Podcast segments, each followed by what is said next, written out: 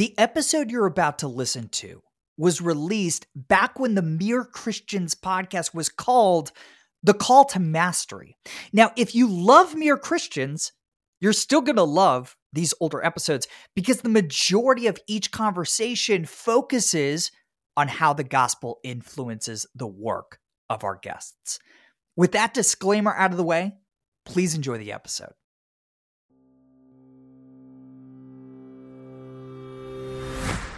Hey, everybody, welcome to the Call to Mastery. I'm Jordan Raynor. This is a podcast for Christians who want to do exceptional work for the glory of God and the good of others. Every week, I bring you a conversation with a Christian who's pursuing world class mastery of their craft. We talk about their path to mastery, their daily habits, and how their faith influences their work Today's guest is my friend Jon Acuff. He's the New York Times bestselling author, Finish, Start, Do Over, and one of my all time favorites, Stuff Christians Like. He's a great writer, maybe an even more exceptional speaker on stage. He was named one of Inc. magazine's top 100 leadership speakers on earth. Guys, I promise this is going to be the funniest episode of the Call to Master we've ever produced. We talked about everything from Yanni to Chris Pratt.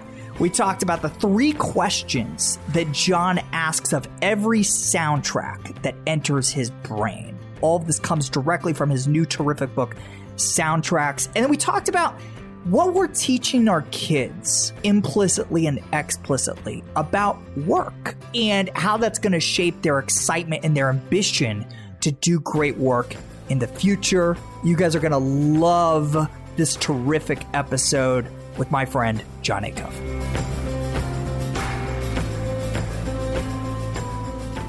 Jon, thanks for being here. Thanks for having me today. So, do you know what I was listening to as I prepped for this conversation? Yanni, live at the Acropolis. Live at the Acropolis. Yeah. Because, quote, bold statement in your book, the best album of all time. Are you going to stand by that? It's not close for a second. I mean, I'm somebody I'm sure is going to say like Born to Run or like I don't know Joshua Tree. That's great. But yeah, if you haven't heard that, I don't know what you're doing with your life or your ears. I hadn't heard it since my parents' like cassette player in our Toyota Previa growing up. They sound awesome, by the way. If they had that album, yeah, oh, like 100 hundred percent they did. You probably are not in therapy because they probably made a no, lot no, of no. good I'm not. I'm not because of Yanni. It was terrific, and I loved the little fleeting story you mentioned in the book about this album and what it says about risk. Can you share that? Dude, it was my favorite thing to write because I've been dying. like this was my seventh book because I'm very accomplished. of course, And of course. I have been waiting to talk about that for so long, and I finally had something where it fit. It's a hilarious story the way it's told, but the reality is like he put on a concert in the Acropolis, and so the joke I did was like, your HOA won't let you change your mailbox. Imagine trying to like do a concert in a temple from the Stone Age or the Bronze Age. What I read about it was it cost $2 million to put on, and he did the money himself. And at the time, his net worth was two million and fifty thousand dollars. So like I love it. you do the math. So yeah, I just I joke about it, but I did write like I've written so much to that album. You know, I write to like moody, ambient, no lyric kind of stuff. Yeah, so too, that me too. album, and then occasionally he'll just riff in the middle with some positive statement. So yeah, I just that he pulled it off and that it catapulted him to like new stratospheres.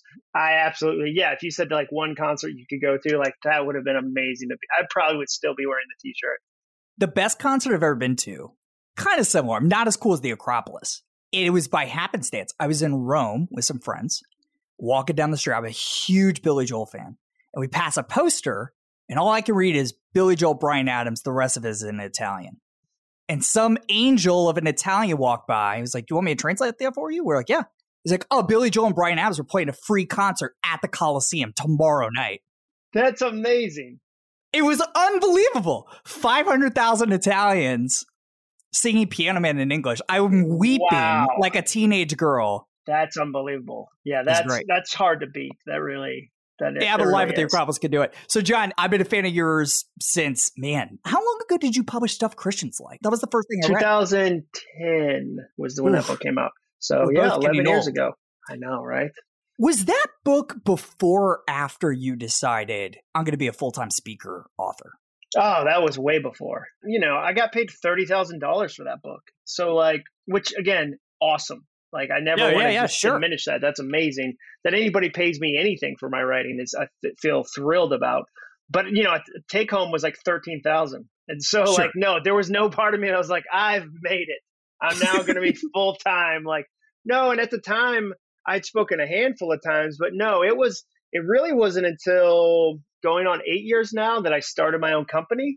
So that was where I was really like, okay, you know what? I'm going to do this. Like, this is, I feel like I've got the pieces in place. I feel like I can do this. I'd spent three years kind of learning from Dave Ramsey on how he did things. And so I felt like I had a pretty good foundation. But I would say it's been the last eight years that I've really said, this is it. You and I are both doing this work, creating content full time now. And I know it's a dream for a lot of people listening, right? But it took us both a long time to get there. It took you what six years to become a full time speaker? Is that right? Oh yeah. Well, I mean, like it's hard to even say like to get there. Like yeah. I, you yeah, know, right, like because right. like in 2020 when everybody was like all live events are canceled, you have to find another there. And you have to kind of figure out something. Okay, what am I going to do as I kind of stuff opens up? I'm going to do virtual events.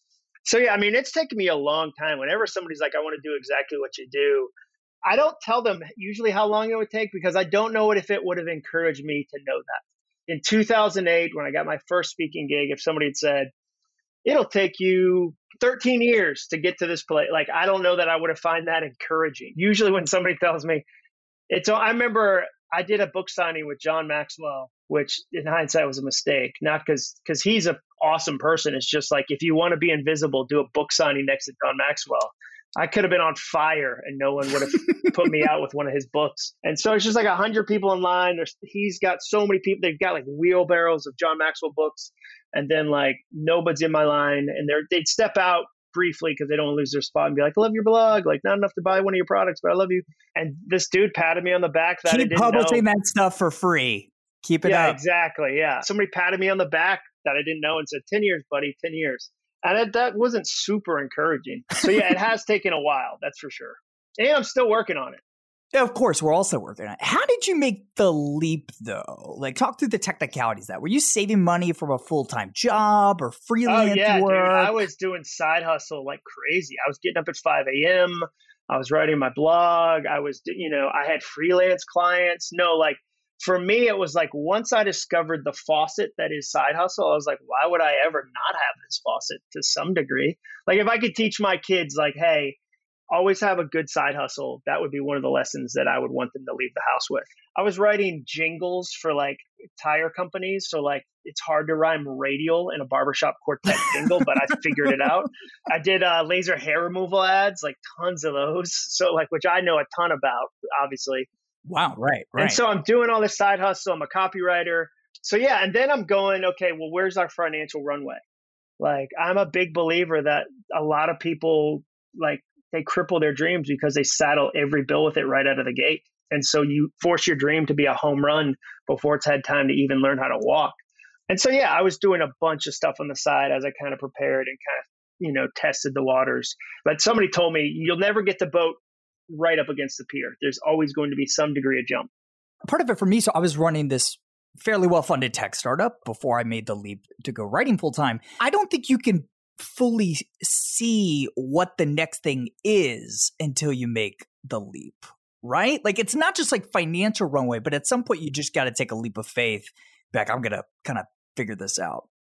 Yeah, and your message is going to crystallize as you share it. Like that's the other yeah, thing. You don't have this fully formulated like I can't stand, and if I don't think you say mm. this, but like I can't stand when people go, figure out your niche first. Like I don't yeah, think yeah, that's yeah. true. Like because it puts this incredible pressure to be like, I only talk about hair products for like redheaded uncles, and that's my Instagram platform. Like it's taken me years to realize, you know what I care about? I care about helping people finish their goals.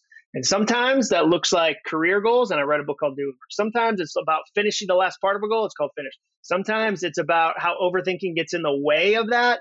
And it's called soundtracks. But I didn't start out to go, that's what I care about. I did a bunch of things. And was like, oh, wow, I see a through line here. I see a pattern. Like, okay, why don't I own that? Yeah, you just place a bunch of little bets. And you see what works, right? And what's bearing fruit. You talked about this a minute ago. I want to go back to it. You love speaking. You love being on stage. That's where you eat. You built this whole business around speaking at live events. Pandemic happened. What was 2020 like for you? One of the most important questions I think you can ask yourself during a 2020 or during a change is what would have made this easier? And then you go build that thing. So, what would have made this season easier? And you don't shame yourself for not having it, but you go, okay, what would have made it easier? And you build it. So, I asked myself that question in March and I realized, you know what? Having a YouTube channel would have made things easier because I would have had an extra revenue stream. I would have been have a studio figured out. I would have been better on camera. Okay, let me go do that. Having a podcast would have made things easier. So I launched, you know, all it takes is a goal podcast.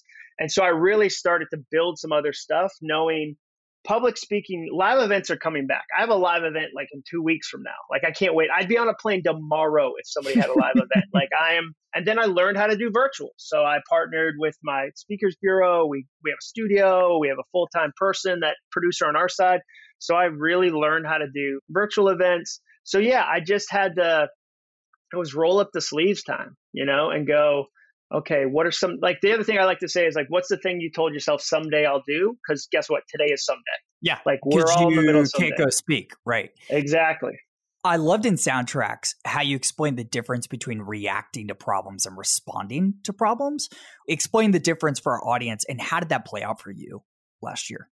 I mean, reacting like, and I did react. There were definitely like at least six to eight weeks of just grumpy frustration. Like, man, it'll be done by the spring. Man, it'll be done by the summer. But responding is when you start to build. I think reacting has a degree of panic associated with it, and and responding has a okay. I'm gonna have to plan. I'm gonna have to do some things. I'm gonna have to let go of some entitlement. I think when you respond, you let go of entitlement. Like when you react, there's also sometimes a, a thought of like, oh, I shouldn't have to do this. This is like I used to be so much easier before. And respond, I go, okay, like here's where we are let's figure it out let's plan let's figure out how to have some peace around this let's do the best we can. It's much more thoughtful it's much more deliberate it's honest about the challenges. That was one of the things tom Ziglar in the book when we talked about his dad zig ziglar talked about like you don't ignore the honesty of the problem. If you pretend there's not a problem you don't get to fix it. And so you admit that there's a problem like there was no degree of hustle or like good attitude that would make people schedule live events. Like there was nothing I could do that would go, no, don't worry, don't cancel that 600 person event. I'll, I've got a positive attitude. Like, but what I can do, so here's the difference. I can be really furious about that. Or I can go, you know what? I bet that if I did a bunch of Zoom pop ins for free to clients that have been amazing to me, like that would encourage them. It might turn into some other business, but it would definitely encourage them and it give me a chance to do 15 minutes on Zoom as a practice. It's all win. So let me respond that way. Is that what you did? You reached yeah, out to your best totally. clients like, hey, can I like hop in for 15 yeah, minutes? Yeah, can I hop in for 15 minutes and encourage the team? And they'd be like, oh my gosh, that's amazing. Let's do it. And then I'd get to super serve them. And it didn't all the time turn into something, but a lot of times it turned into, hey, you know what? We're thinking about doing a digital summit that idea you shared with 15 of us, would you share it with 1500 of us? And I was yeah, like, yeah. yeah, I totally would do yeah. that. Let's do it. Serve, serve, serve, serve, serve. Yeah. That's the hard thing is like, it's not complicated, dude. No, it's no, no. really not, but it's, it's not complicated, but it's hard. Right. Exactly.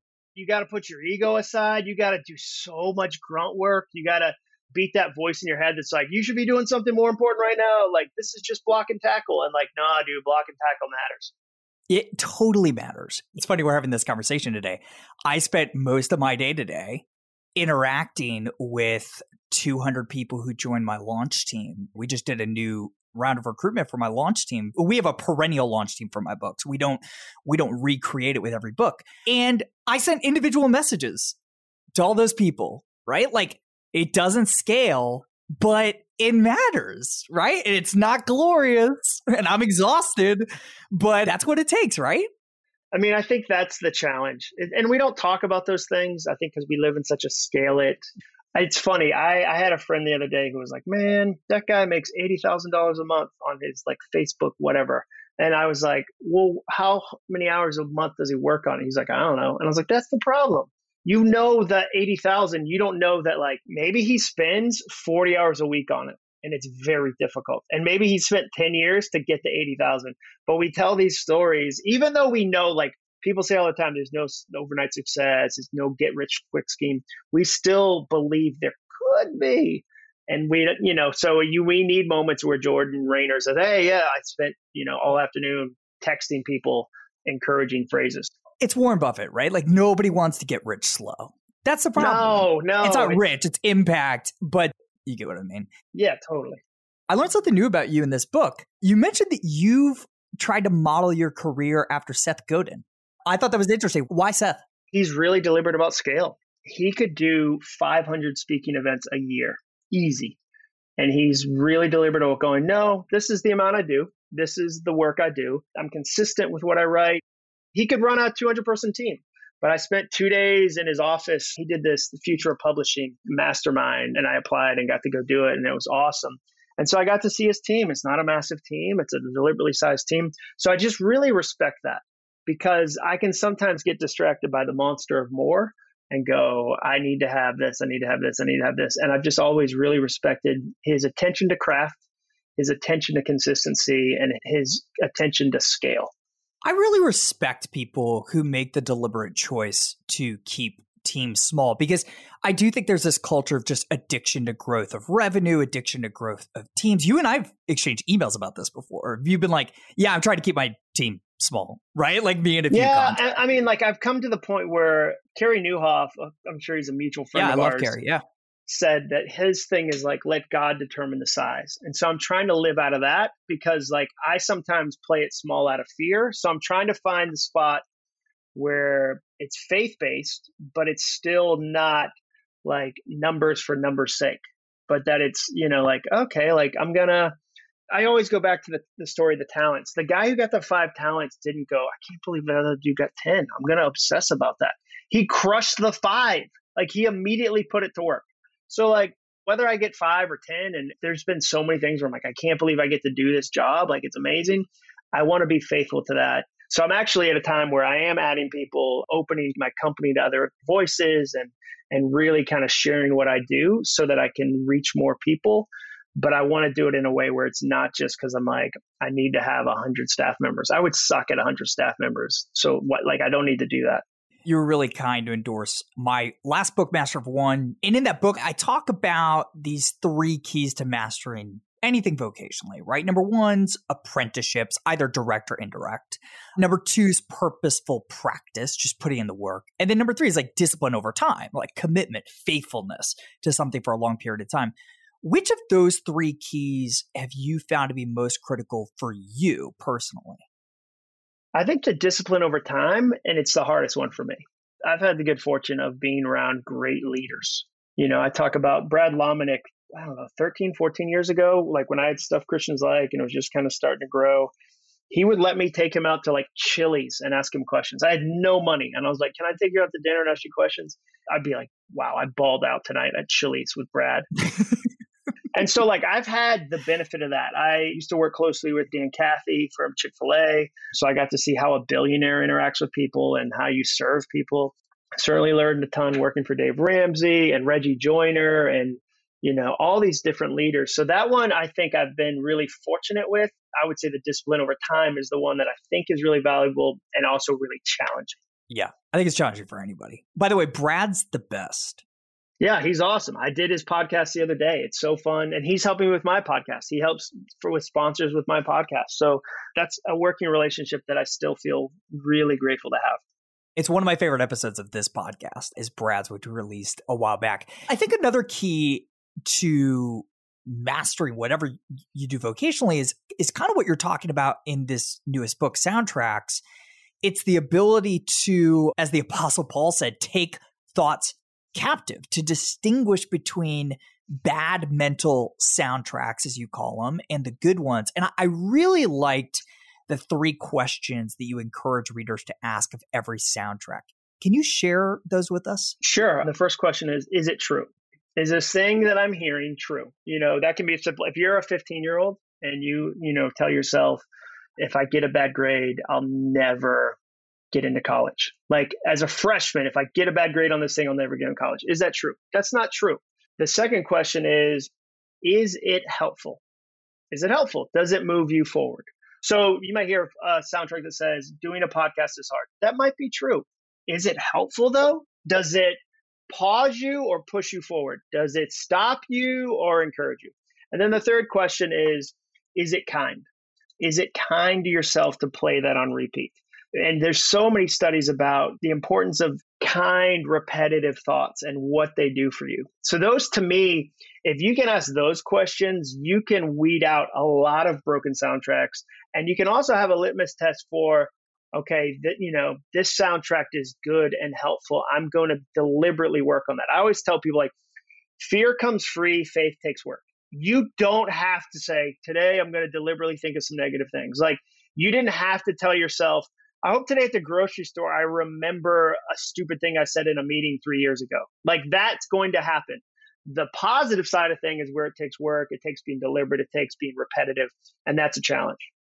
Another key to mastery is just seeking out. We talk a lot about on this podcast, seeking out critical and constructive feedback, like proactively seeking it out.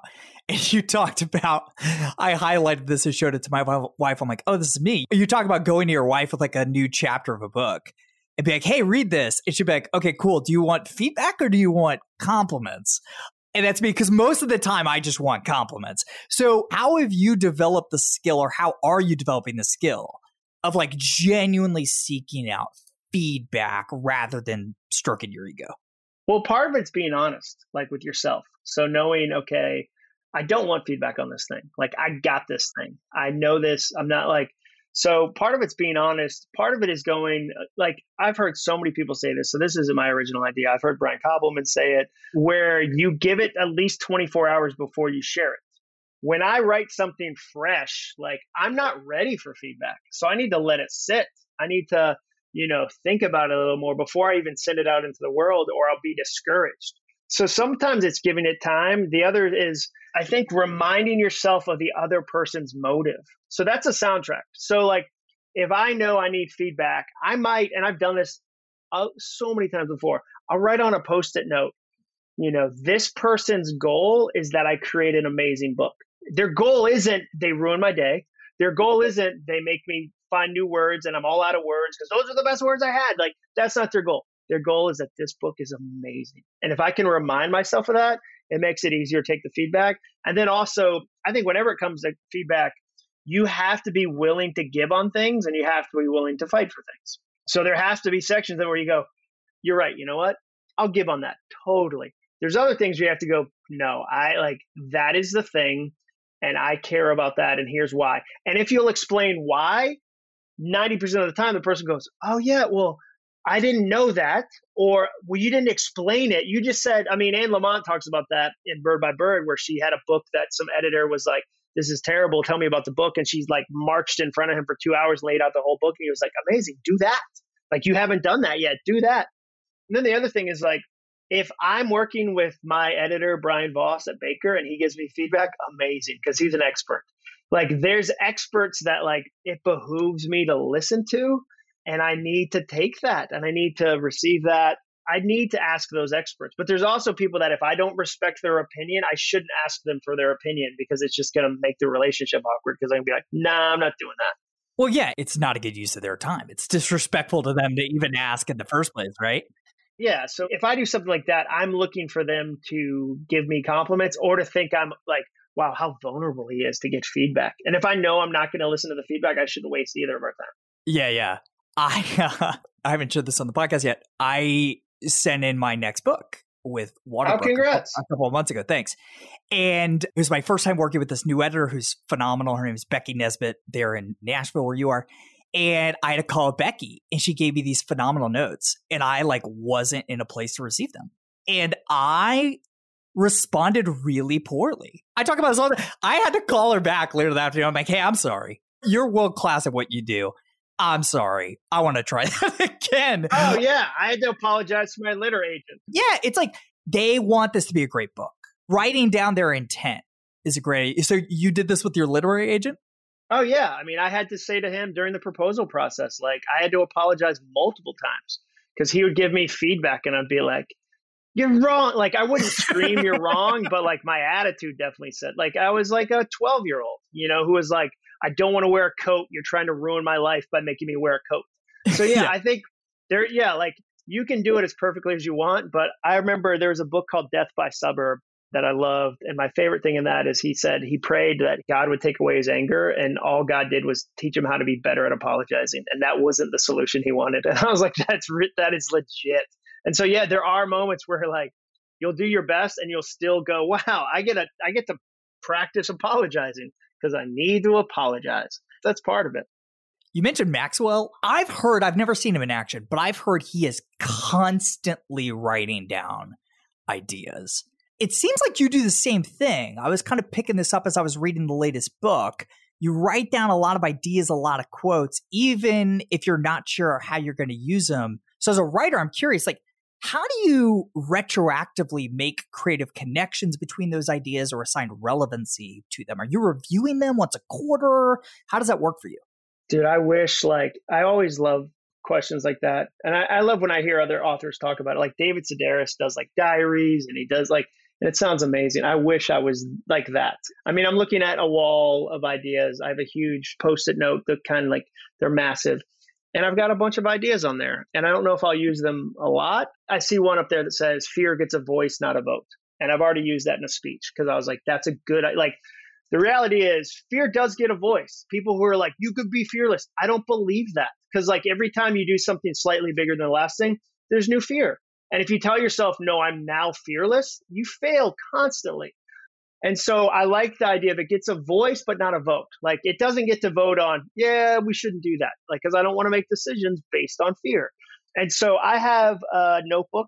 A lot of times I keep them there. I've tried so many different systems, but I have a notebook and I like my new attitude is I was thinking about this the other day and I haven't written it down yet. I mean, I've written it down as an idea. I haven't shared it with the public.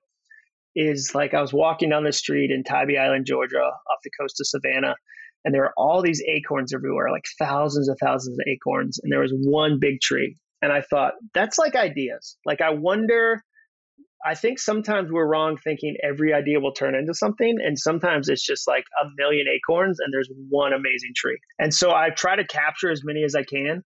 And some of them turn into something. Some of them are just, they were for that moment. And when I read them again, like a week later, I'm like, that is crazy town. What does that even mean? But I know if I don't collect them, then I'll never, you know, and the review is the hardest part to go back to them and say, okay, this has a home. Okay, this is like, I'm looking at my journal right now, number 70, because I number them. And when I use them, I'll cross them out. So number 64 was a tweet about that I owe Funyuns an apology because they're delicious. I decided in like the third grade, they're terrible. And I had like a 30 year absence of our relationship. And then I tried them the other day, like randomly, and I was like, this is fantastic. And really so like out, yeah. Yeah, I'm not gonna put that in a book, but like I'll put that on Twitter. But then like idea number 70 is my rep secret is 50. So like I was talking to a campus pastor who was like, Man, I've got this new position where I need to speak and do the announcements every Sunday. Like, how do I do that? And I was like, Well, here's what you do. It's five minutes. You practice it three times completely before the time you do it on Sunday. Mm-hmm. And I said, if you do it 52 times a year, you only have 52 practices. If you do it three times per, you get four years of experience in one year. So, like, that's how I look at things. And so I wrote down, all I wrote down was number 70, my rep secret 52 weeks of Sundays, or you do it three times, which gives you four years in a row, four years of experience in a one year window. Ah, okay. I might use that in a speech. I might use that on a podcast. I don't know where I'll use it, but I thought it was valuable enough. And so maybe I'll develop it. Yeah, I love it. What does your day look like from the moment you get out of bed to the moment you go back to bed? What's the TikTok of your day? Well, it's different. It's different on the season. I'm in a book launch season. So there's, you know, I try to not do podcasts when I'm not launching something just because, like, by the way, I stole that idea from you. Which idea? I asked you to be on the podcast, I don't know, six months ago. And you're like, hey, yes, when my next book is out. And so we've started doing that. I got yeah, a book coming well, out dude, in October. Like, I stole that from every musician and every movie star. yeah, like Tom yeah. Hanks in a normal year isn't just like, yeah, let's go. I'll go to New York and just talk to Stephen Colbert for an hour right, for no right. reason. Like you he's like, it. yeah, Stephen Colbert's like, what do you have coming out? Oh, I'm so excited. I got you know, Big is coming out, whatever. And so, like today, every day is different, but I try to start the mornings fairly similarly, where I get up at like 5:45. I make coffee. I help my kids get out the door for school. They're teenagers, so there's not a ton there, but I got to make sure they're up and you know that they're having breakfast and they're they've got their stuff. And then I going through the Gospels this year. Annie Downs did that, and I thought that was a cool idea. Like so, just all four Gospels. So I do a, like a Gospel chapter of the Gospels or two. I'll read a couple pages of a book that I'm reading with a friend if I'm doing like a water goal, I'll try to drink some water. And then I'll try to I try to write 30 to 60 minutes every day on a future project, not an urgent project. So I'm working on the new book, so I'll write on that. And then I try to do Monday through Wednesday without many meetings, and then Thursday and Friday are a bunch of meetings. And so I find it hard to get back into a writing flow if I have a meeting that kind of is in the middle of things. So I can't like if I have a Monday morning meeting at like 10:30, it's hard for me before or after to get into the flow. So I'd rather leave that time open. But then like today, I did some podcasts, did, you know, went to lunch with a friend, went on a walk with my wife, worked on pre-sale stuff that I'm trying to get ready. I've got two virtual events tomorrow, so that'll be the shape of that day. So yeah, it really depends. I wish I had a formula, and I think that we often think people do, but I just don't know. Like life is is way too messy and too fun for that. I want to own the things I can own, but like, I always kind of I like Laird Hamilton. He's just like the Michael Jordan of surfing. Him and Kelly Slater. And Laird, I remember it's funny the things you remember. In an article for Outside Magazine, he was talking about his diet. And he's like, "Yeah, I'm really consistent. Like he has his own company, uh, Laird Superfood." But he was like, "If I have to eat something because I'm traveling, I don't make a big deal about it." He's like, "I eat a cheeseburger at McDonald's because that's what I had an option for that day. Like it's not." He's like, "That's going to be my thing that day." And I liked that versus I can go from really not being careful to really perfectionistic, and I'm trying to land in the middle. I want to shift gears for a minute, talk about how your faith influences your work. Your dad was a pastor. You obviously have considerable skills as a public speaker. Did you ever think you might be a pastor yourself? No, I never really thought that. I think a lot of pastors' kids do. It's just natural. I think a lot of times, like J.J. Abrams' parents worked in Hollywood. At like 14, he was interning for Steven Spielberg. So I think it's very natural for you to say, oh, my dad's a plumber, my mom's a dental hygienist, whatever the thing is. But I never really felt that. You know, I didn't even feel like I was going to be uh, communicated from stage. I just knew I really liked sharing ideas and wanted to see how that would kind of shake out. But you've always had a thing with words. You started your writing career really writing for the church. I mean, stuff Christians like the blog, the book was obviously aimed at the church. But I love that you made this pivot to this broader market. Can you talk about your thought process there about starting with that smaller market of just Christians and expanding more broadly? Yeah, well, I didn't. I mean, like stuff Christians like was just a whim. So I had like 50 other terrible ideas. I thought I'd write about it for like, it wasn't original. There was stuff white people like, which was like this funny, you know, send up a Caucasia, if you will.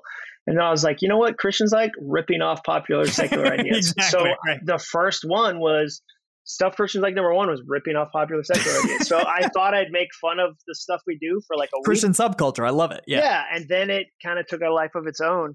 And so it wasn't like it was just what I knew. And it was at the time like it started to get momentum in ways I hadn't expected. And I was like, oh man, like this is really fun. Like, and then part of it was I wanted, so I didn't get into it because I was like, I have to finally write Christian satire. Like, I've always written it in my diary alone, and now I finally am able to do it.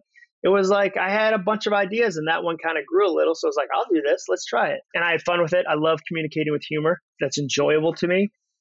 But with that particular idea, I felt like I had done it.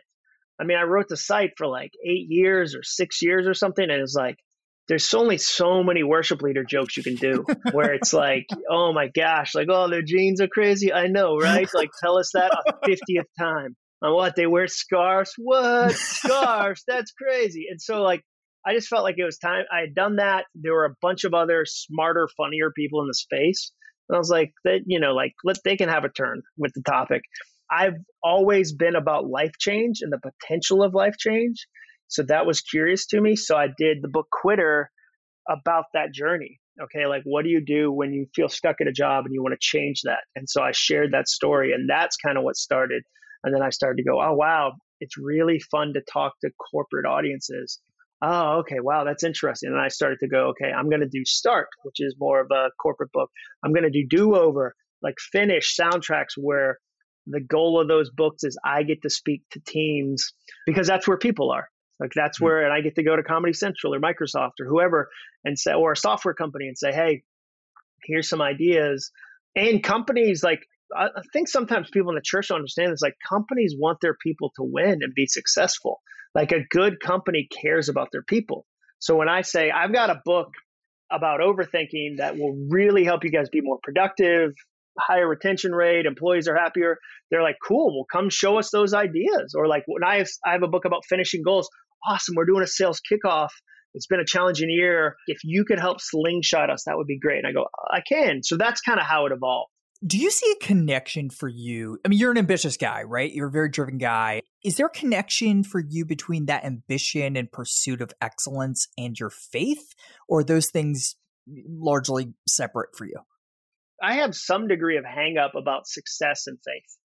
I think a lot of people do, but I think that's something that I struggle with is like success is sinful. You should do a podcast on that. Yeah, we talk a lot about that. Yeah.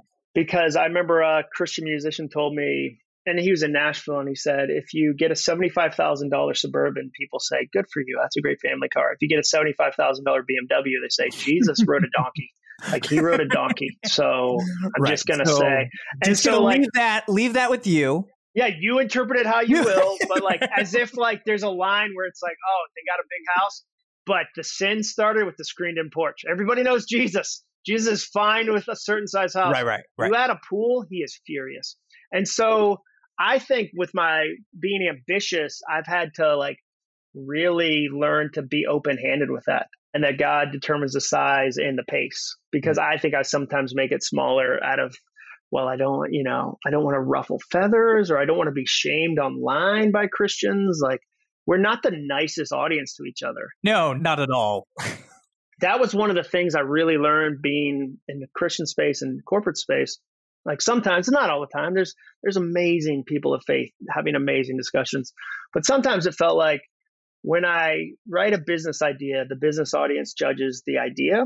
And when I write a Christian idea, the Christian audience judges the, the shape of my soul.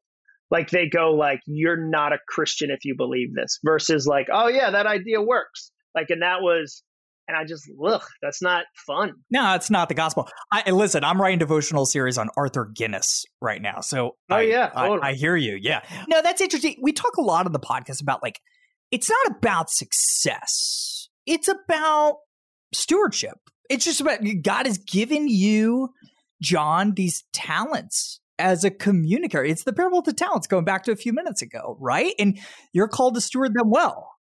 I want to steward those well and I want to not get lost in it. And so, like, I want to not have my identity tied up into my work, which is challenging given the career we do. So I would say, you know, like there's a lot to that. I want to live fully out of who I'm meant to be. I want to run as fast as I've been been given the ability to run. So like I want to do all that and I don't want to, you know, I'm always like how did these successful leaders wreck it? Like where were the steps? Like that's always a curiosity for me. I refuse to believe it has to be that way.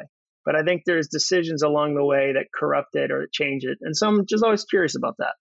Define wreck it, and then can you offer some hypotheses about what you think these people do to well, wreck, wreck it? it? Like lose their whole company, lose their whole ministry, get fired in a like ball of scandal. flame. Yeah, scandal, like the fiftieth scandal, not like the first scandal, like the oh yeah, like the people two years before, like, yeah, this is not going to end well. This is a slow moving train, right, right. but it's still going to crash.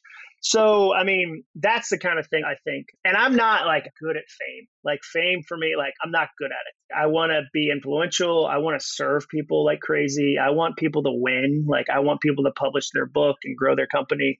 But so for me, a hypothesis would just be like, I think one of my favorite stories is a friend of mine was leaving a big church to go pastor another big church. And he asked the head pastor, his old one, like, what should I do? How do I not just blow it up? And he was like, make a list of things that you think are weird and give it to a friend and say, if you see me do any of these things, tell me. And my friend was smart enough to know, you know what, dude, no one's going to do that because it's so hard. It's so hard to be like, hey, if I'm just blowing up my life, will you have an intervention that's super challenging and emotional and awkward? So what he did was he wrote a letter to himself and gave it to three friends and said, just hand me this letter. That's all you have to do and I'll know. So I love being deliberate that way. I'm going like, no, I'm I'm susceptible to that. Like I don't look at anyone who's failed and go, they did something I could never do. Nope, dude. Nope. I am capable of all of that stuff. So I think relationships matter. I've been telling this story. I have a friend named Ben, and we go on walks. The older I get, the more I'm like, walks are dope. Like yeah, a walk. too. And Jeez. walks had a big 2020. Everybody walked in big, big, They're- big year. Big year so for hot, walking. so hot. Yeah. So Ben and I go walking. This is like three weeks ago. And he's like, What's going on? I'm like, Man, I missed this opportunity and I felt really sad about it. And I felt really afraid that I'd never get another one. I felt like I'd blown my chance. I felt like I was the biggest idiot for missing the opportunity. And he was like, Well, what would you have had more of if you had done that opportunity? And I was like, Wow, that's a really good question. Hmm. And he's like, What would you have more of than you do right now? I was like, Okay. And then he said, The second question was, Would you have gone deeper into your ego or deeper into your heart? And like, I knew the answer to that one instantly. And I was like, my ego. And he said, well, that makes me sad because I don't think you would have valued our walks and this friendship, and I would have missed out on this time. And like, that's a gift. So I think a big part of it, I'm like, I love Chip Dodd, The Voice of the Heart, his book about saying, like, I don't get to receive that gift from other people unless I'm brave enough to admit I'm scared, I'm afraid, I'm lonely. And then other people can speak into that. But if I feel as a leader, influencer, whatever title, that I got to have, act like I have it all together, like, forget it, dude. It's, it's so isolating. It's so game over. Yeah, that's good. I think my favorite line in soundtracks, I'm going to read it verbatim. I got it right here. Quote, we spend 18 years teaching our kids that work sucks and then act surprised when they graduate from college and don't seem eager to get a job. End quote. So, a big theme of this podcast is how our faith influences our work. I'm curious, like, what are you trying to teach your kids? Your kids are a little bit older than mine. Uh, what are you teaching your kids right now about work? And how are you teaching them those things? I'm trying to give them tools. Like, I'm trying to give them tools, not my expectations. I think people ask me that all the time, like, hey, well, not all the time. Like five people have ever, but all the time sounds like it's like Right, when you're right, speaking, right. you go the other day can mean any time. right, right. Four years ago, yeah. Yeah, exactly. People have been asking me, how do I get my kids excited about goals or work or whatever? And I always say, like, well, you're 45 and they're 15. So it took you 30 extra years to understand the value of goals.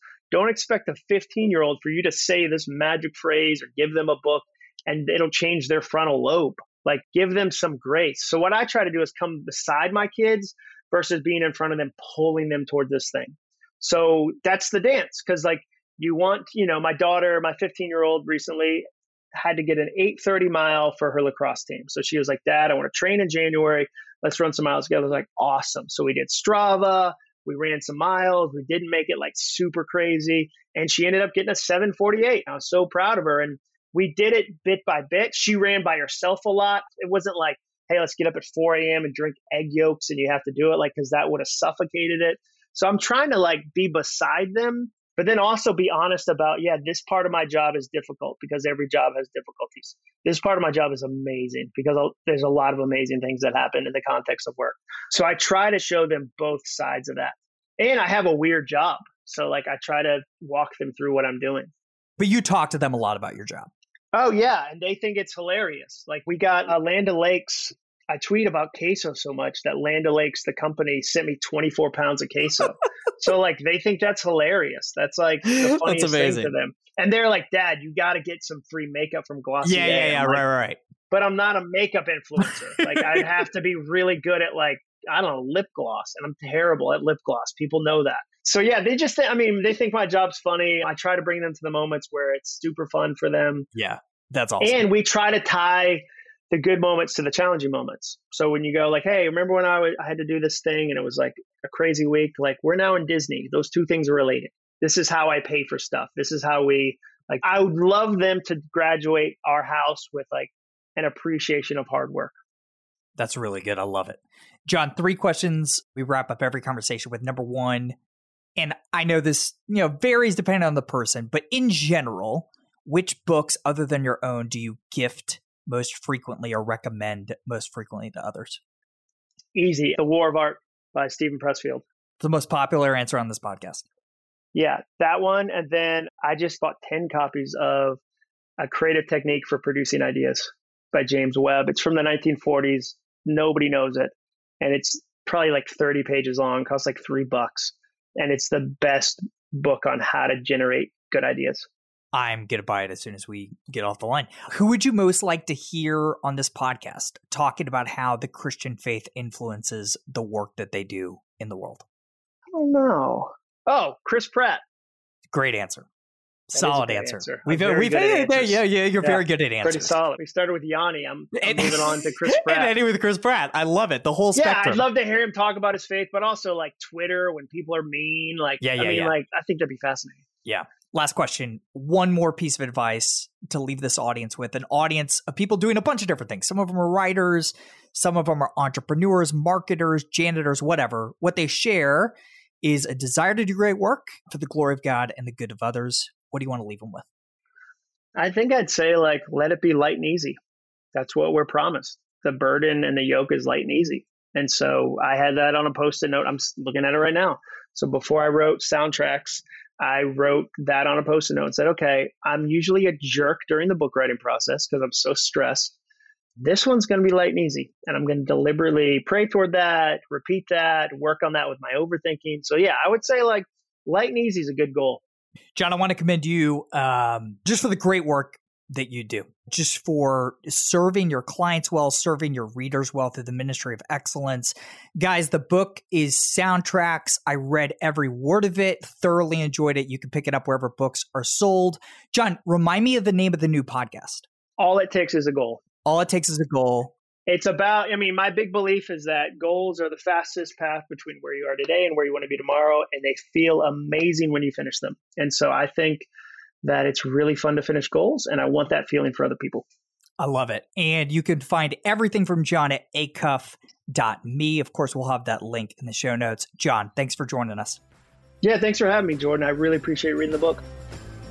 That was a lot of fun. Seriously, if you haven't listened to Yanni live at the Acropolis, go stream it now. I always love talking to Jon. That was a blast. Hey, if you're enjoying the call to mastery, take 10 seconds, open up Apple Podcasts, go find the show, rate it five stars, four stars, whatever you think is fair. You don't even need to write a review, but if you do, I'll read it to my team to encourage them. We got a whole team working on this show. They would love to hear what you think about the content that we're producing. So go leave a review or a rating right now. Guys, thank you for tuning into the Call to Mastery. I'll see you next week.